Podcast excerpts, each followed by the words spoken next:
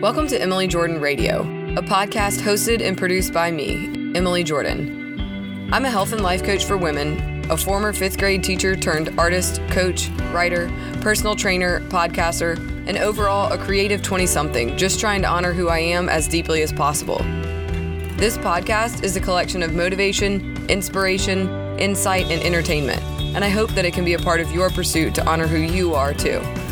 Find me on Instagram at Emily Jordan underscore coaching, and be sure to rate and review this podcast in iTunes or share it from wherever you're listening.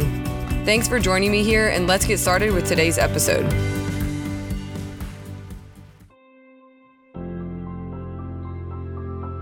I don't know why it did, and I wish it didn't, but the reality is it did take me this long to piece it all together and accept that who I am is who I am and all of the odd things that seem so unrelated and accidental, random and insignificant, are actually so significant, so purposeful, so not random, so intentional and exactly mine.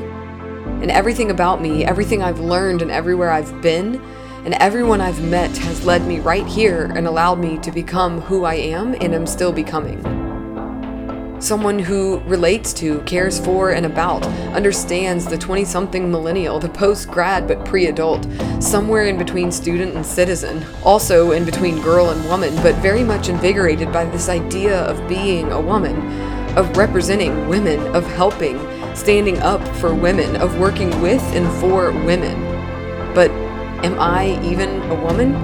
What does that mean? But even that wonder is significant and meaningful because I can't be the only woman girl wondering this. Someone who creates and writes, speaks and paints, designs and dabbles, doodles, all of this will be used and utilized in the business I will run, the message I will spread.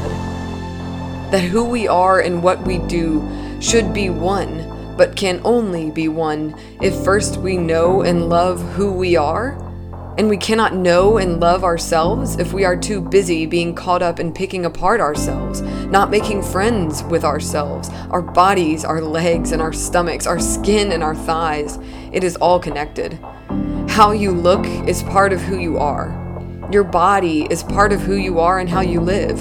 You have to have a body to move about this world, to laugh, to cry, to fail, to succeed, to do what you love or figure out what you love to do you need a body. And so, thinking about that body, looking at that body, having an opinion about that body, it is inevitable, unavoidable. There is no way to separate yourself, your feelings, your thoughts from the thing you see in the mirror, the thing you clothe, the thing that lies naked with the one you love. It is all connected.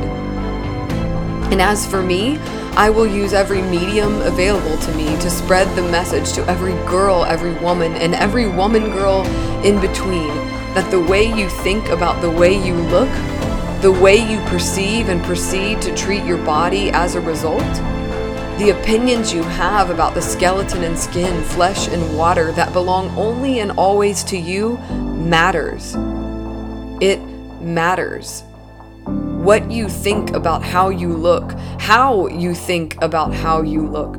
The fact that you think about how you look matters.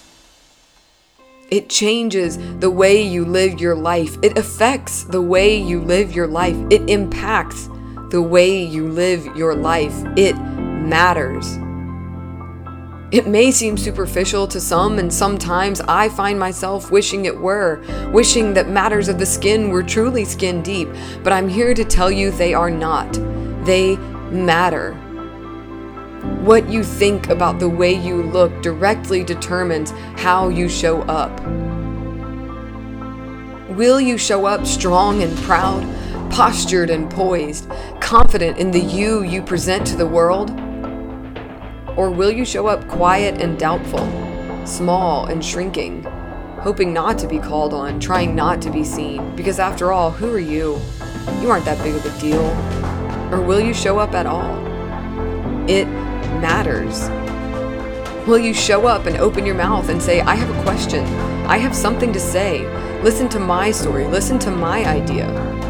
Will you show up and say, Let's take a picture? Can I have your number? We should hang out. No thanks, I'm not interested. Will you show up and say, Thank you, I did this? Yes, that one's mine. Thank you, I worked hard. Or will you show up and exist in the background, biting your tongue and assuming she has better ideas, more valuable opinions, and no dumb questions? Will you show up and avoid taking pictures? Want to ask but be too afraid? Say yes when you really meant no? Will you show up and brush off the praise, hand off the credit, minimize your success? Or will you show up at all? It matters. You matter. You are a big deal. Your body is a big deal. Not its size or its shape, not its skin tone or skinniness, not its fat in excess or lack, but its ability. Your body is a big deal because of what it can do, not because of how it looks. But it cannot do what it is capable of doing if you do not see it for what it is worth, if you do not know it for what it can do, if you do not praise it for who it is allowing you to be. Do not get it twisted. Don't get lost in a culture of dieting and magazine covers, filters, and photoshops. The way you look does not matter. This is not what I'm saying what you think about the way you look does matter, does affect you, does determine how you show up. Not the way you look in and of itself, but the thoughts you have surrounding that, the stories you tell yourself because of that, the choices you make, clothes you wear, things you say or do not say, life you live or do not live, simply but simultaneously so complexly because of what you think about the way you look. It matters. It is not skin deep, it matters. Denying the relationship between how largely, happily, confidently, loudly you live and what you think about the way you look is just fearful. What you think about the way you look matters. It has the capacity to change your choices, to excite you or discourage you, to boost you up or to tear you down, to propel you forward or keep you right here. It matters. If it has the ability to affect change, to incite action or cause inaction, if it can cause us both to raise our hands and doubt ourselves, to enjoy ourselves fully or hold back just a hair, it matters. If it influences in any way what we do or do not do, what we say or do not say, where we go or do not go, it influences simultaneously who we are. It is all connected. My struggles and questions, battles personal and public, unique and shared, my talents and interests, experiences and abilities, I will combine them all to stand for something that bears so much weight in the path of our lives. I have said from day one that I want to live in such a way that there is no line between who I am and what I do, and I want the same for you.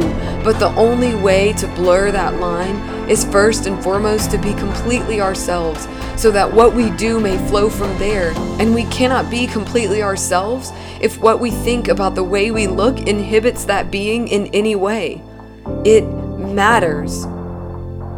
And I don't know why it did, and I wish it didn't, but the reality is it did take me this long to piece it all together and arrive here, home, at the center of my work and the core of my message for every girl and woman and woman girl in between that what you think about the way you look matters. And I will use every medium available to me, every gift and talent and passion and curiosity inside of me to do this work. Because it matters.